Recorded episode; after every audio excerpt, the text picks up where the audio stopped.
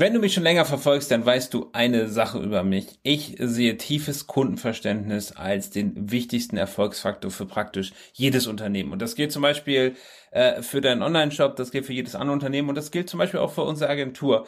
Und deshalb tun wir sehr, sehr viel, um unsere Kunden und auch die Kunden unserer Kunden extrem tief zu verstehen die Frage, die sich dann natürlich stellt, ist, und auf diese Frage bin ich selber gar nicht gekommen, sondern die kommt tatsächlich von einem LinkedIn-Kommentar, was mich zum Nachdenken gebracht hat. Und das ist, Florian, gut und schön, ich sehe das genauso, Kunden, ein Kundenverständnis, darauf basiert alles im Unternehmen, aber wie komme ich denn überhaupt zu gutem Kundenverständnis? Und darum soll es heute gehen. Viel Spaß!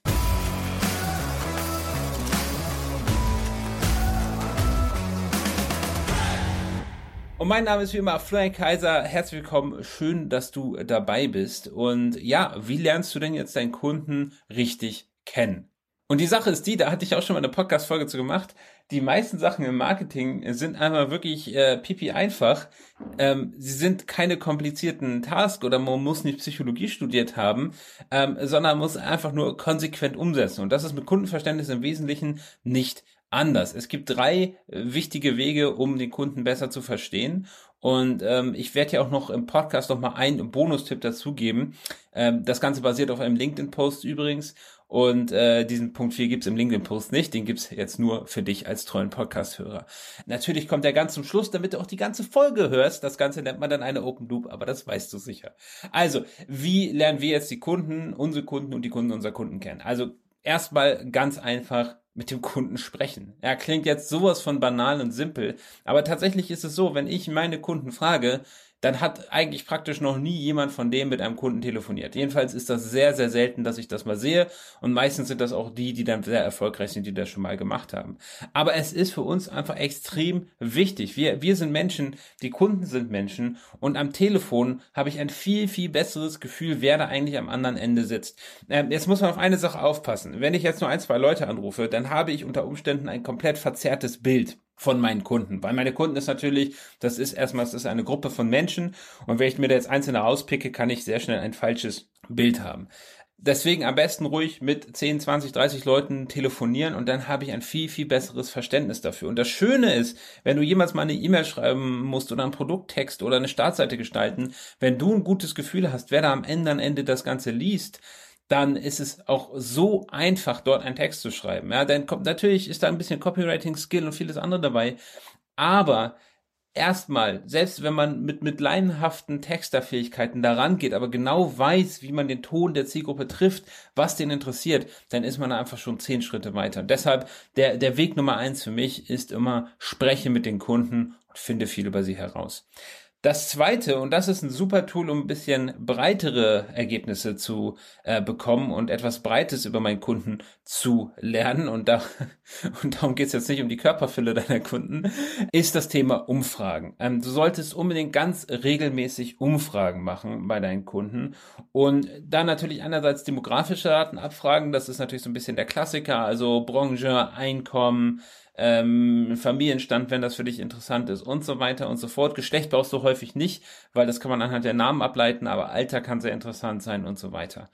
Aber auch ganz besonders, was sind gerade wichtige Probleme der Zielgruppe? Ähm, was, was interessiert sie gerade? Was finden sie an deinen Produkten gut? Das Einzige, wo du hier wirklich aufpassen musst, ist die Formulierung. Ich sehe oft sowas wie, warum haben sie sich für unser Unternehmen entschieden? Und das Problem hier ist, dass wir hier rationalisieren. Also wenn du dir etwas kaufst, dann triffst du diese Kaufentscheidung emotional. Beziehungsweise wir alle tun das. Ähm, wenn ich zum Beispiel etwas kaufe, dann habe ich vielleicht, ich kaufe mir ein Auto, weil ich das Gefühl habe, hey, wenn ich damit jetzt über die Straßen fahre, dann fühle ich mich äh, wie der King, ja.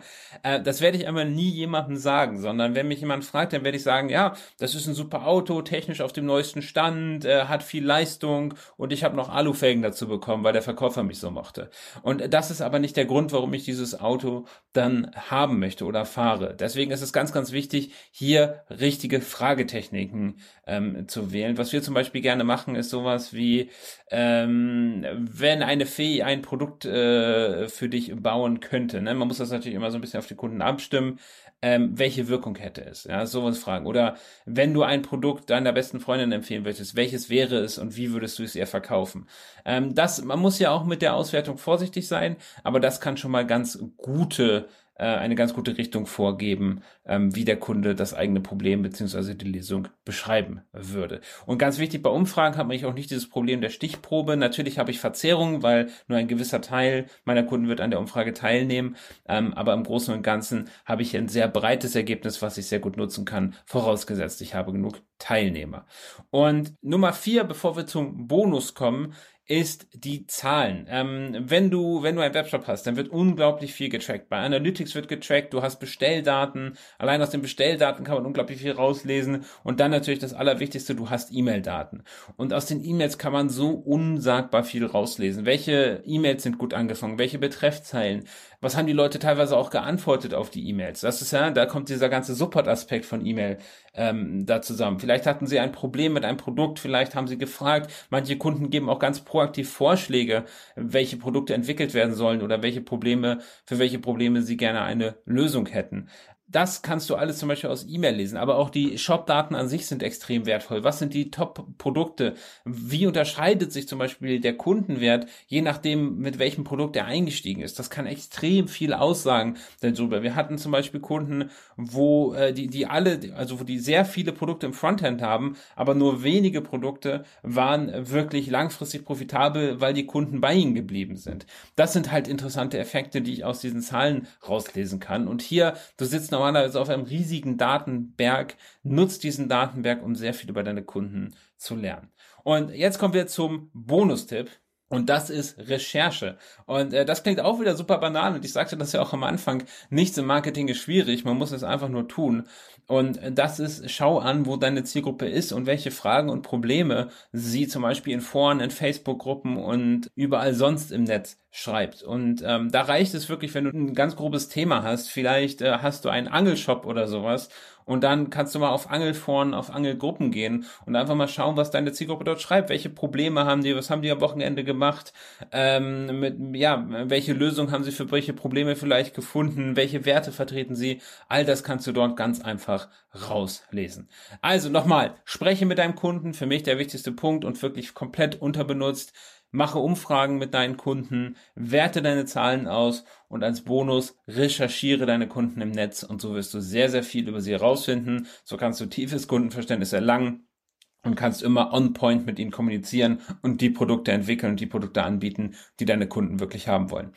So, und wenn dir das weitergeholfen hat, dann freue ich mich sehr auf dein Feedback bei iTunes. Schreib dort sehr gerne eine Rezession.